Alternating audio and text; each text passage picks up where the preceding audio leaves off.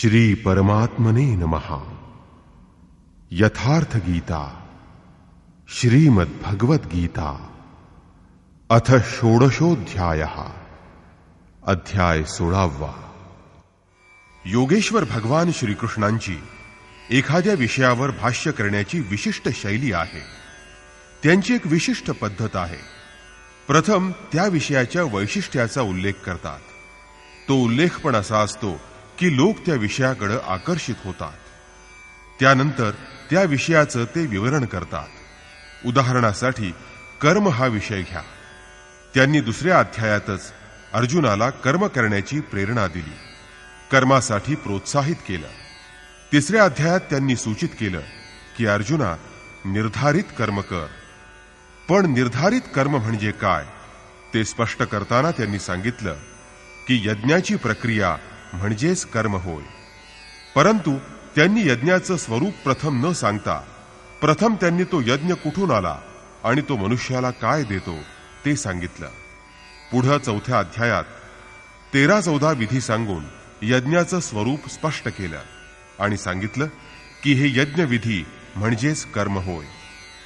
इथं कर्माचंही स्वरूप अगदी स्पष्ट केलं आणि सांगितलं की कर्माचा शुद्ध अर्थ म्हणजे योग चिंतन आराधना आणि हे शुद्ध कर्म मनुष्याचं मन आणि इंद्रियांच्या क्रियांनी संपन्न होतं. या प्रकारे नवव्या अध्यायात त्यांनी दैवी आणि आसुरी संपदेवर भाष्य केलं आहे. त्यांचं वैशिष्ट्य सांगताना ते म्हणाले की अर्जुना आसुरी स्वभावाचे लोक मला तुच्छ लेखतात. मी मनुष्य शरीराचा आधार आहे कारण मनुष्य शरीरामुळेच मला ही स्थिती प्राप्त झाली आहे.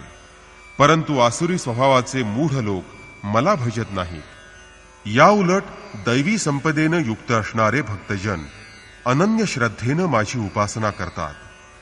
तथापि दैवी आणि आसुरी या दोन्ही संपदांचं स्वरूप त्यांची रचना या गोष्टींबाबत त्यांनी अद्याप चर्चा केली नाही.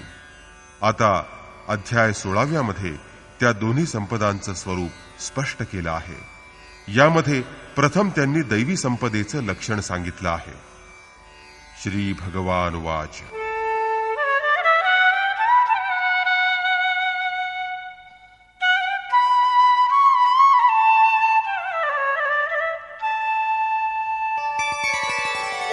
अभयं सत्त्वसंशुद्धि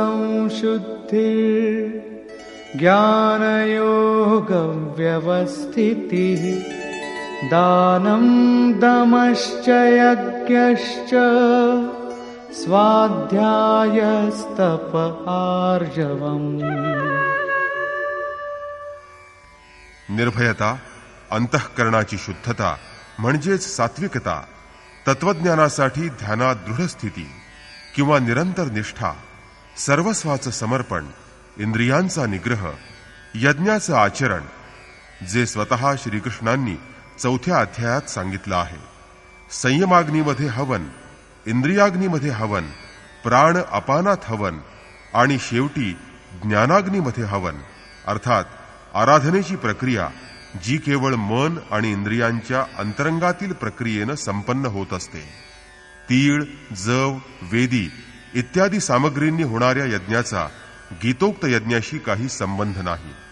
श्रीकृष्णांनी अशा कुठल्याही कर्मकांडाला यज्ञ म्हटलेलं नाही. स्वाध्याय अर्थात स्वस्वरूपाकडे वळण देणं तसंच आर्जवम शरीर आणि इंद्रियांसहित अंतःकरणाची सरळता.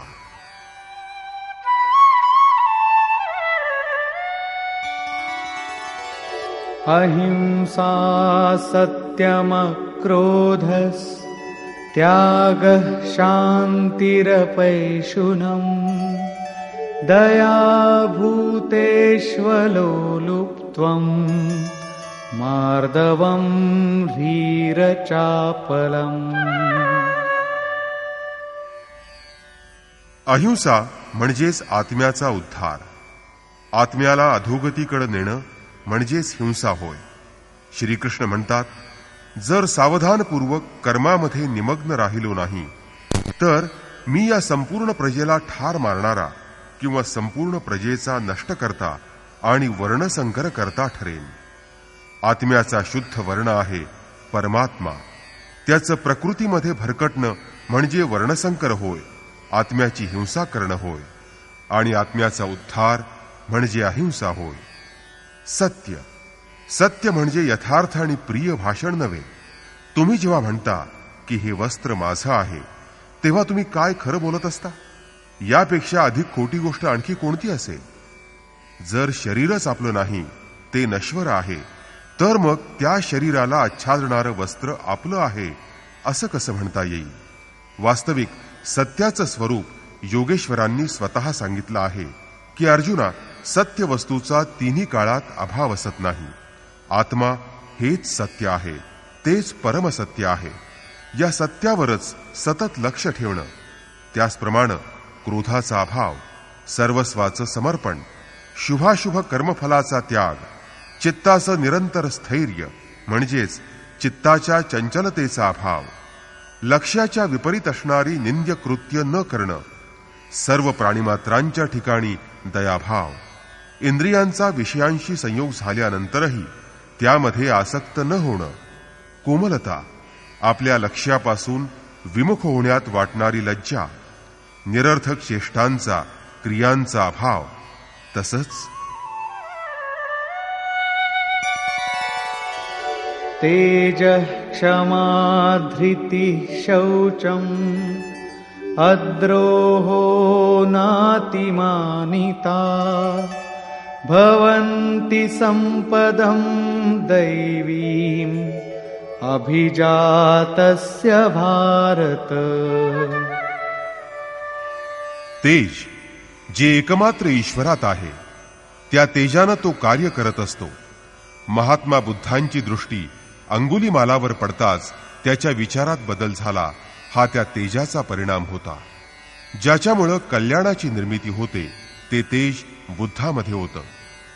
त्याचप्रमाणे क्षमा धैर्य शुद्धता अर्थात पावित्र्य मनामध्ये शत्रुत्वाची दुष्ट भावना नसणं अभिमान नसणं ही सर्व दैवी संपदेची लक्षणं आहेत. या प्रकारे दैवी संपदेची सव्वीस लक्षणं सांगितली आहेत. ती सर्वच्या सर्व योग साधनेत परिपक्व असणाऱ्या पुरुषामध्ये दिसून येतात.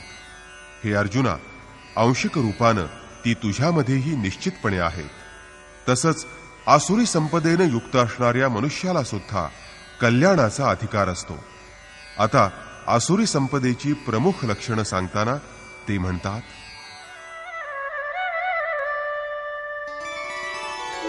दम्भोदर्पोऽभिमानश्च क्रोधः पारुष्यमेव च अज्ञानं चाभिजातस्य पार्थसम्पदमासुरी।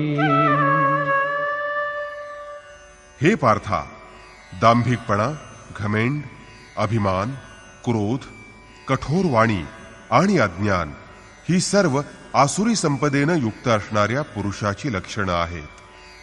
या दोन्ही संपदांचं कार्य काय असतं?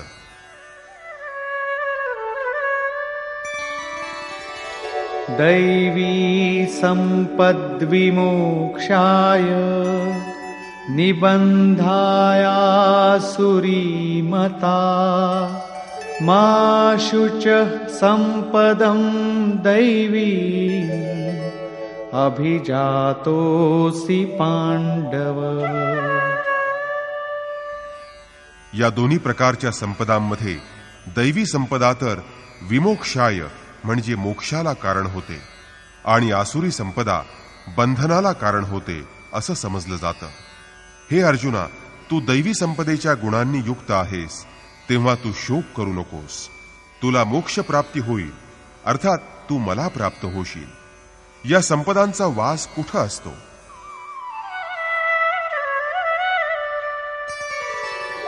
द्वौ भूतसर्गौ लोकेऽस्मिन् दैव आसुर एव च दैवो विस्तरशः प्रोक्त। आसुरं पार्थ मे शृणु हे अर्जुना या लोकी प्राण्यांचे स्वभाव दोन प्रकारचे असतात. एक देवांसारखा सद्गुणी दैवी संपदेने युक्त असणारा आणि दुसरा असुरांसारखा म्हणजे आसुरी गुणांनी युक्त असणारा. जेव्हा हृदयात दैवी संपदा कार्यान्वित असते तेव्हा तो मनुष्यच देवता असतो. आणि जेव्हा मनुष्याच्या हृदयात आसुरी संपदेचं प्राबल्य होतं तेव्हा तो मनुष्य असुर असतो. सृष्टीमध्ये फक्त या दोनच जाती असतात. मग मनुष्य अरब देशात जन्माला येवो की ऑस्ट्रेलियात जन्माला येवो? या दोन प्रकारचीच माणसं जन्माला येतात. आतापर्यंत दैवी संपत्तीनं युक्त असणाऱ्या लोकांचा स्वभाव विस्तारानं सांगितला. आता असुरांचा स्वभाव माझ्याकडून श्रवण कर.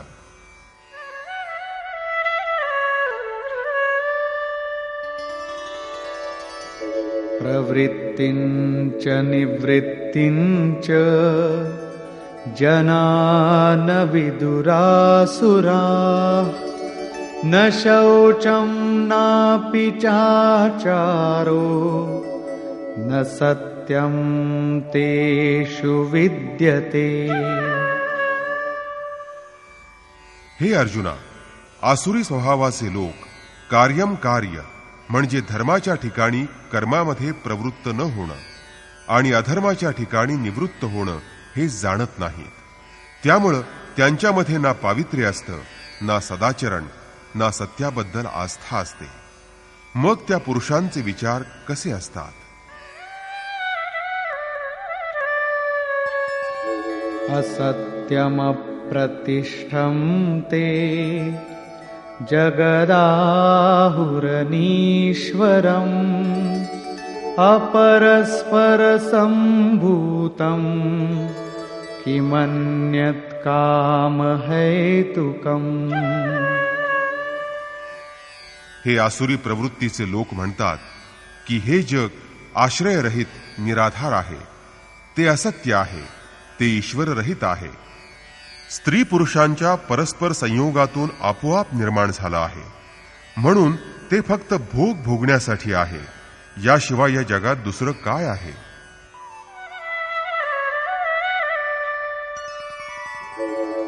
एतां दृष्टिमवष्टभ्य नष्टात्मानोऽल्पबुद्धयः प्रभवन्त्युग्रकर्माणः क्षयाय जगतो हिताः।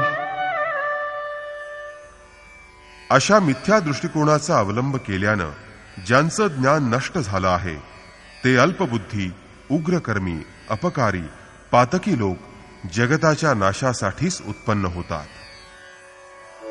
काममाश्रित्य दुष्पूरम् दम्भमानमदान्विताः मोहाद्गृहीत्वात् सद्ग्राहान् प्रवर्तन्ते शुचिव्रताः। अहमपणा आणि उन्मत्तपणा यांनी युक्त असलेले लोक कधीही तृप्त न होणाऱ्या कामवासनेचा आश्रय करून अज्ञानानं चुकीचे विचार किंवा सिद्धांत मनात योजून अशुभ तसंच भ्रष्ट व्रत ते या जगात करण्यास प्रवृत्त होतात. ते व्रत करतात पण ते भ्रष्ट पापाचरण करणारे असतात.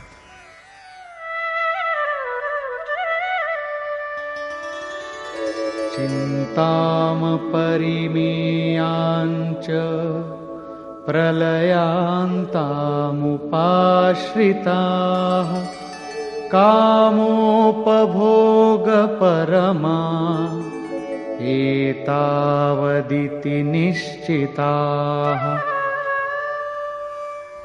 ते अंतिम श्वासापर्यंत अनंत चिंता वाहात जगतात आणि विषयभोगामध्ये तत्पर असणारे ते बस जीवनात हाच एकमेव आनंद आहे असं मानतात. त्यांना असं वाटतं की जितका शक्य आहे तितका भोग संग्रह करा। कामोपभोग हेच अंतिम साध्य आहे, त्याच्यानंतर काहीही नाही.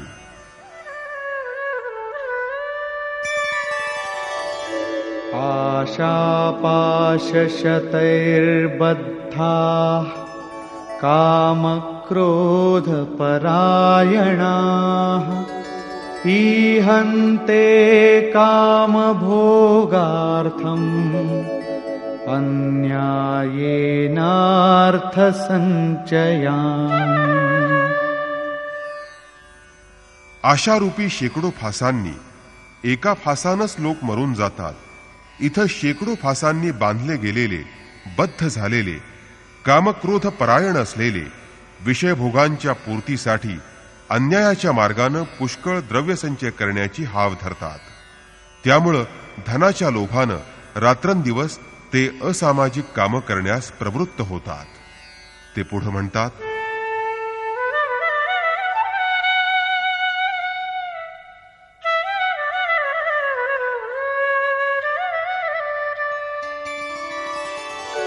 इदमद्य मया लब्धम् इमं प्राप्स्ये मनोरथम् इदमस्तीदमपि मे भविष्यति पुनर्धनम्। ते असा विचार करतात की आज मी इतकं मिळवलं आहे आता माझे मनोरथ मी तडीस नेईल माझ्याजवळ आज इतकं धन आहे आणखीही एवढं धन मी मिळवेन. असौ मया हतः शत्रुः हनिष्ये चापरानपि ईश्वरोऽहमहं भोगी। सिद्धोऽहं बलवान् सुखी। या शत्रूस आज मी ठार केलं आता दुसऱ्या शत्रूंनाही मी ठार करेन। मीच ईश्वर आहे मीच ऐश्वर भोगणार आहे मीच सिद्धींनी युक्त बलवान आणि सुखी आहे. आढ्योऽभिजनवानस्मि। कोऽन्योऽस्ति सदृशो मया। यक्षे दास्यामि मोदिश्य इत्यज्ञानविमोहिताः। मी मोठा धनवान आहे. मी कुलीन आहे. माझ्यासारखा दुसरा कोण आहे? मी यज्ञ करेन मी दान देईन. ते मोहित झालेले असतात. पण यज्ञ दान या गोष्टीही अज्ञानमूलक समजायच्या का? पुढं सतराव्या श्लोकात योगेश्वरांनी ते स्पष्ट केलं आहे. अर्थात एवढ्यावरच ते थांबत नाही. जे अनेक भ्रांतीची अर्थात भ्रममूलक विचारांची शिकार बनलेले असतात अशा लोकांविषयी योगेश्वर म्हणतात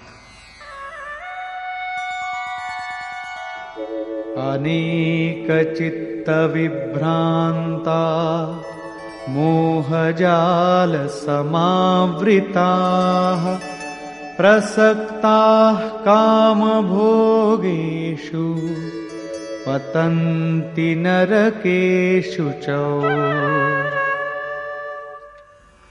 अनेक प्रकारच्या कल्पनांनी चित्त भ्रमण पावलेले मोहरूपी जाळ्यात गुरफटलेले विषयभोगात अत्यंत आसक्त असणारे आणि आसुरी वृत्तीचे लोक शेवटी अपवित्र अशा नरकात पडतात. पुढं श्रीकृष्णांनी स्वतः नरक म्हणजे काय ते सांगितलं आहे.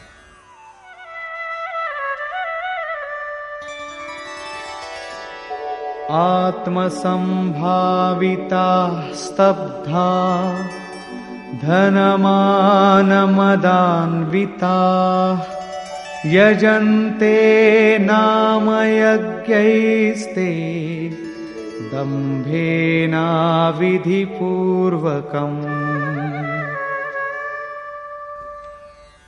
आपल्या स्वतःला श्रेष्ठ समजणारे संपत्ती आणि मान यांच्या मदानं झालेले हे अहंकारी लोक शास्त्रविधींचं अनुसरण न करता केवळ नावाचा यज्ञ करून त्याद्वारे दांभिकपणाचंच यजन करतात.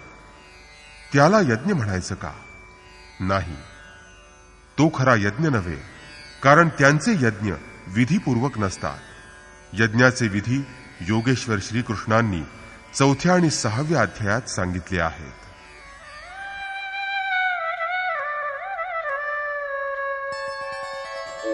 अहङ्कारं बलं दर्पम् कामं क्रोधं च संश्रिताः।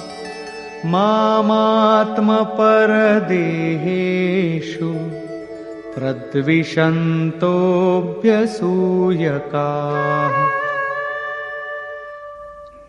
ते दुसऱ्यांची निंदा करणारे अहंकार सामर्थ्य घमेंड कामवासना आणि क्रोध या दुर्गुणांनी भरलेले लोक आपल्या स्वतःच्या आणि दुसऱ्याच्या शरीरात स्थित असणाऱ्या माझा म्हणजे परमात्म्याचा द्वेष करतात.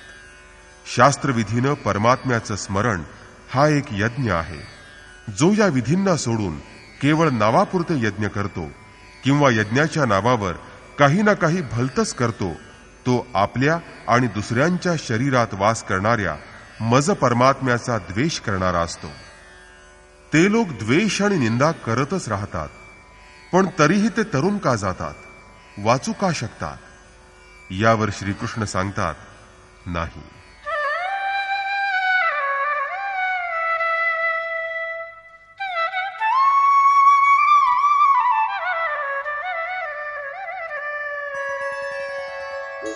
तानहं द्विषतः क्रूरान् संसारेषु नराधमान् क्षिपाम्यजस्रमशुभान् आसुरीष्वेव योनिषु। माझा द्वेष करणाऱ्या त्या घोर पापी क्रूरकर्मी नराधमांना मी या सृष्टीमधील आसुरी योनीमध्ये कायमचा ढकलून देत असतो. जे शास्त्रविधींना सोडून यजन करतात ते पाप योनी आहेत ते सर्वांमध्ये अधम आहेत अशा लोकांना क्रूर कर्मी असं म्हटलं जातं. त्यांच्याशिवाय अन्य कोणी अधम नाहीत. माग त्यांनी सांगितलं की अशा प्रकारचं अधर्म कृत्य करणाऱ्या अधमांना मी नरकात ढकलून देत असतो. हाच नरक होय.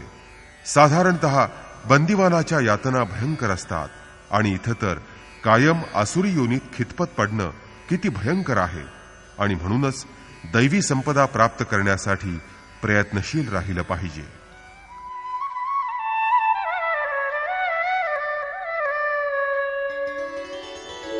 आसुरीं योनिमापन्ना मूढा जन्मनि जन्मनि मामप्राप्यैव कौन्तेय ततो यान्त्यधमां गतिम्। कौंतेया हे मूर्ख लोक जन्मजन्मांतरापर्यंत आसुरी योनीला प्राप्त होतात. ते मला प्राप्त होत नाहीत. उलट अति नीच योनीला प्राप्त होतात अधम गतीला जातात. ज्याचं नाव नरक आहे. आता नरक कसा उत्पन्न होतो ते पहा.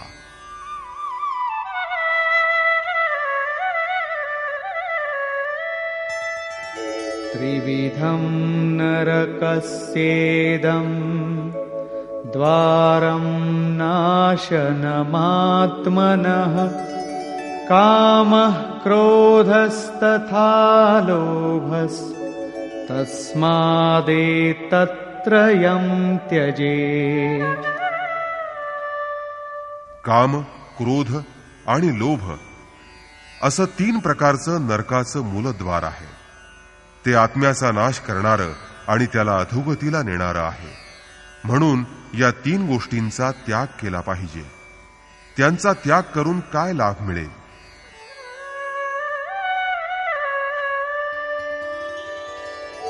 एतैर्विमुक्तः कौन्तेय।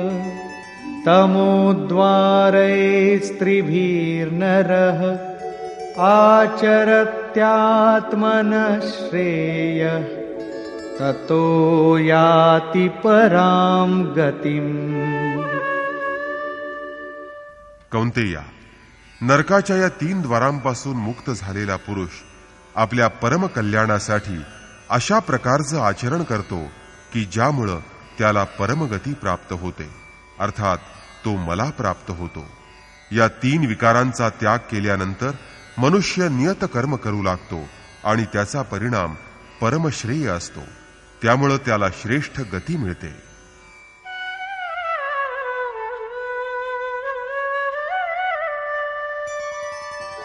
यशास्त्रविधिमुत्सृज्य वर्तते कामकारतः न स सिद्धिमवाप्नोति न सुखं न परां गतिम्। जो पुरुष या शास्त्र मार्गाचा त्याग करून अर्थात ते शास्त्र म्हणजे इदम गुह्यतमम शास्त्रम गीता स्वयं एक पूर्ण शास्त्र आहे जे स्वतः श्रीकृष्णांनी सांगितलं आहे. त्या शास्त्रविधीचा त्याग करून आपल्या इच्छेनुरूप म्हणजे मन मानेल तसं वागतो. त्याला ना सिद्धी प्राप्त होते ना सुख ना परमगती प्राप्त होते.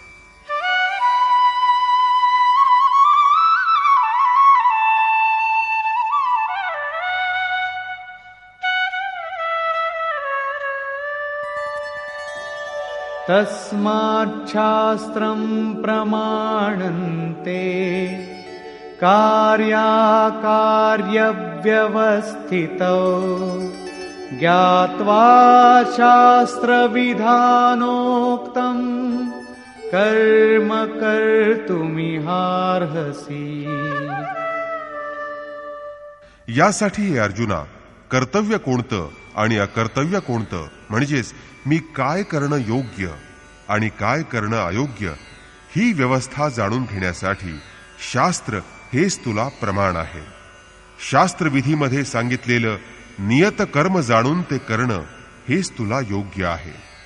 तिसऱ्या अध्यायात योगेश्वर श्रीकृष्णांनी नियतम कुरु कर्मत्वम नियत कर्मावर भर दिला आणि सांगितलं की यज्ञ प्रक्रिया हेच नियत कर्म आहे. आणि तो यज्ञ म्हणजे आराधनेच्या विधिविशेषाचं चित्रण आहे. हे शास्त्रविधी मनाचा सर्वथा निग्रह करून साधकाला ब्रह्मामध्ये प्रवेश देववतात. इथं त्यांनी सांगितलं की काम क्रोध आणि लोभ ही नरकाची तीन मुख्य द्वारं आहेत.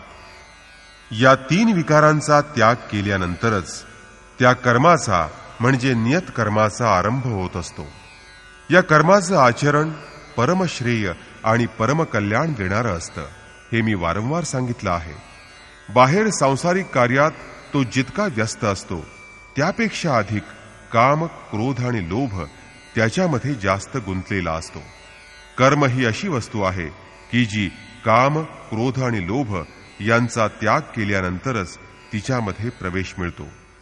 ते कर्म आचरणामध्ये प्रवाहित होतं. जो मनुष्य शास्त्रविधींचा त्याग करून आपल्या इच्छेप्रमाणे आचरण करतो अशा मनुष्याला सुखसिद्धी किंवा परमगती प्राप्त होत नाही. आता कर्तव्य आणि अकर्तव्य यांच्या व्यवस्थेमध्ये शास्त्र हे एकमात्र प्रमाण आहे. तेव्हा शास्त्रविधीच्या नुसार तू कर्म करणं उचित ठरेल आणि ते शास्त्र आहे गीता. निष्कर्ष.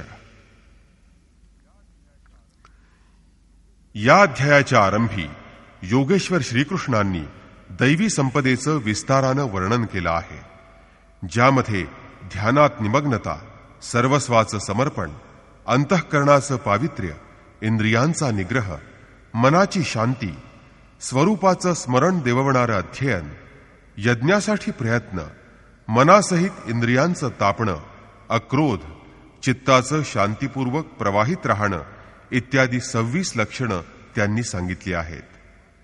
ती सर्व लक्षणं परमात्म्याच्या समीप पोहोचलेल्या योग साधनेत निरंतर प्रवृत्त असणाऱ्या साधकामध्येच दिसून येतात. अल्प प्रमाणात मात्र ही लक्षणं सर्वांमध्ये असतात. त्यानंतर त्यांनी आसुरी संपदेमध्ये दिसून येणारे काही विकार सांगितले जसे अभिमान दांभिकता कठोरता अज्ञान इत्यादी. शेवटी त्यांनी सांगितलं की दैवी संपदा तर विमोक्षाय म्हणजे पूर्ण निवृत्तीसाठी असते. परमपदाच्या प्राप्तीसाठी असते. मोक्ष प्राप्तीसाठी असते. तर आसुरी संपदा बंधनाकडं आणि अधोगतीकडं नेणारी असते. अर्जुना तुझ्यामध्ये दैवी संपदेचे गुण असल्यानं तू शोक करू नकोस. या संपदांचा वास कुठं असतो? यावर श्रीकृष्णांनी सांगितलं की या लोकी माणसांचा स्वभाव दोन प्रकारचा असतो. एक देवतांसारखा आणि दुसरा आसुरांसारखा. जेव्हा दैवी संपदेचं बाहुल्य असतं तेव्हा तो मनुष्य देवासारखा असतो. आणि आसुरी संपदेचं प्राबल्य वाढतं तेव्हा तो मनुष्य आसुरासारखा असतो. या सृष्टीमध्ये माणसाच्या या फक्त दोनच जाती असतात. मग तो कुठंही जन्माला येवो किंवा त्याचं काहीही नाव असो. अगर स्वतःला त्यानं काहीही म्हणवून घेवो. त्यानंतर त्यांनी आसुरी स्वभावाच्या लोकांमध्ये असणारी लक्षणं विस्तारानं सांगितली आहेत. आसुरी संपदेचं बाहुल्य असणाऱ्या पुरुषामध्ये कर्तव्य कर्माचा अभाव असतो. ते कर्तव्य कर्मात प्रवृत्त होत नाहीत आणि जे करण्यास अयोग्य आहे त्यातून ते निवृत्त होत नाहीत. तो कर्मामध्ये प्रवृत्त होत नसल्यानं त्याच्यामध्ये सत्य प्रवृत्ती असत नाही अंतःकरणातील पावित्र्य असत नाही तसंच शुद्ध आचरण असत नाही. त्याच्या मते हे जग आश्रयरहित तसंच ईश्वराशिवाय आपोआप स्त्री पुरुषांच्या संयोगातून उत्पन्न होतं. त्याच्या मते हे जीवन फक्त भोग भोगण्यासाठी आहे. त्याच्या पुढं काय? हा विचार कृष्णकालात होता आणि हा प्रश्न सदैव उभाच आहे. केवळ चारवाकानंच सांगितलं आहे असं नाही. जोपर्यंत जनमानसात दैवी आणि आसुरी संपदेचा चढ उतार आहे तोपर्यंत हा प्रश्न राहणार आहे. श्रीकृष्ण म्हणतात की हे मंद बुद्धीचे क्रूर कर्मी पुरुष सर्वांचं अहित करण्यासाठीच या जगात निर्माण झाले आहेत. ते म्हणतात मी त्या शत्रूला ठार केलं मी त्याला मारीन. या प्रकारे हे अर्जुना कामक्रोधाने युक्त असणारे ते पुरुष शत्रूंना मारतच नाहीत परंतु आपल्या आणि दुसऱ्यांच्या शरीरात स्थित असणाऱ्या मन अर्थात परमात्म्याचा ते द्वेष करत असतात. पण अर्जुनानं तर प्रतिज्ञा करून जयद्रथादींना ठार मारलं. तर मग तो आसुरी वृत्तीचा आहे असं म्हणायचं. त्या परमात्म्याचा द्वेष करणार आहे असं म्हणायचं का? परंतु श्रीकृष्णांनी अर्जुनाला सांगितलं की तू दैवी गुणांनी युक्त असणार आहेस तेव्हा तू शोक करू नकोस. इथं हेही स्पष्ट केलं की ईश्वराचा निवास सर्वांच्या हृदयात आहे. तेव्हा हे लक्षात ठेवलं पाहिजे की कुणीतरी तुम्हाला सतत पाहत आहे आणि म्हणूनच शास्त्र निर्दिष्ट क्रियेचंच आचरण केलं पाहिजे. अन्यथा दंड म्हणजेच त्याचा परिणाम भोगावा लागतो. योगेश्वर श्रीकृष्णांनी पुन्हा पुन्हा सांगितलं आहे की आसुरी वृत्तीच्या क्रूर लोकांना मी नरकात फेकत असतो. नरकाचं स्वरूप सांगताना ते म्हणतात की वारंवार नीच किंवा अधम योनीत फेकलं जाणं हेच नरकाचं स्वरूप आहे. काम क्रोध आणि लोभ ही नरकाची तीन द्वारं आहेत. या तीन विकारांवरच आसुरी संपदा टिकून आहे.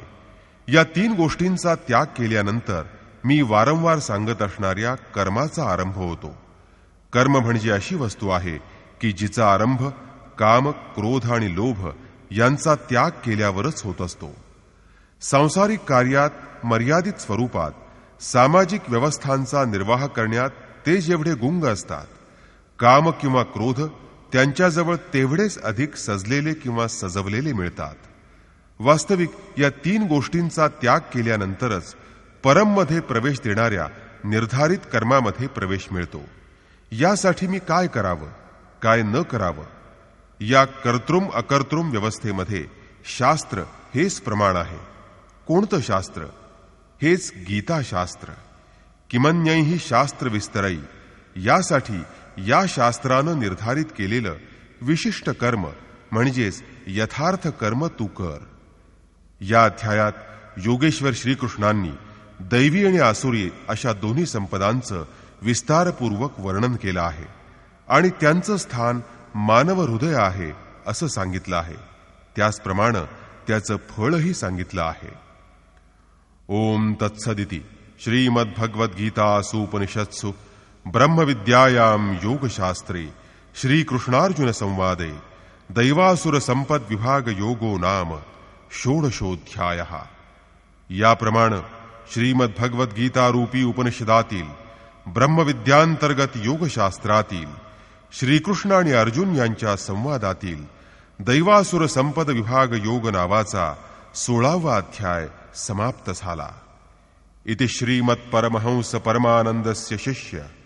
स्वामी अडगडानंद कृते श्रीमद्भगवद्गीतायाः यथार्थगीताभाष्ये दैवासुरसम्पद्विभाग योगो नाम षोडशोऽध्यायः। अशा प्रकारे श्रीमद परमहंस परमानंदजींचे शिष्य स्वामी अडगडानंद कृत श्रीमद भगवद्गीतेवरील भाष्य यथार्थ गीता यामधील दैवासुर संपद विभाग योग नावाचा सोळावा अध्याय समाप्त झाला। हरिओम तत्सत